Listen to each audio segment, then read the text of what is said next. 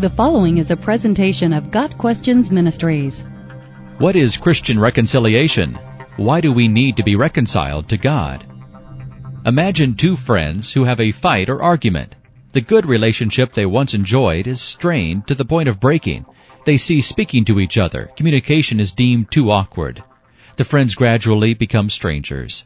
Such estrangement can only be reversed by reconciliation. To be reconciled is to be restored to friendship or harmony. When old friends resolve their differences and restore their relationship, reconciliation has occurred. 2 Corinthians 5 verses 18 and 19 declares, All this is from God, who reconciled us to himself through Christ, and gave us the ministry of reconciliation. That God was reconciling the world to himself in Christ, not counting men's sins against them. And he has committed to us the message of reconciliation. The Bible says that Christ reconciled us to God. Romans 5 verse 10. The fact that we need reconciliation means that our relationship with God was broken. Since God is holy, we were the ones to blame.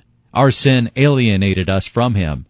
Romans 5 verse 10 says that we were enemies of God. For if, when we were God's enemies, we were reconciled to Him through the death of His Son, how much more, having been reconciled, shall we be saved through His life? When Christ died on the cross, He satisfied God's judgment and made it possible for God's enemies, us, to find peace with Him. Our reconciliation to God, then, involves the exercise of His grace and the forgiveness of our sin. The result of Jesus' sacrifice is that our relationship is changed from enmity to friendship. I no longer call you servants. Instead, I have called you friends. John 15 verse 15. Christian reconciliation is a glorious truth.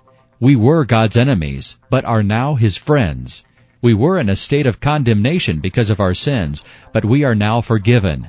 We were at war with God, but now we have the peace that transcends all understanding. Philippians 4 verse 7.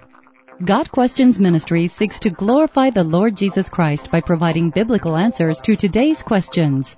Online at GotQuestions.org.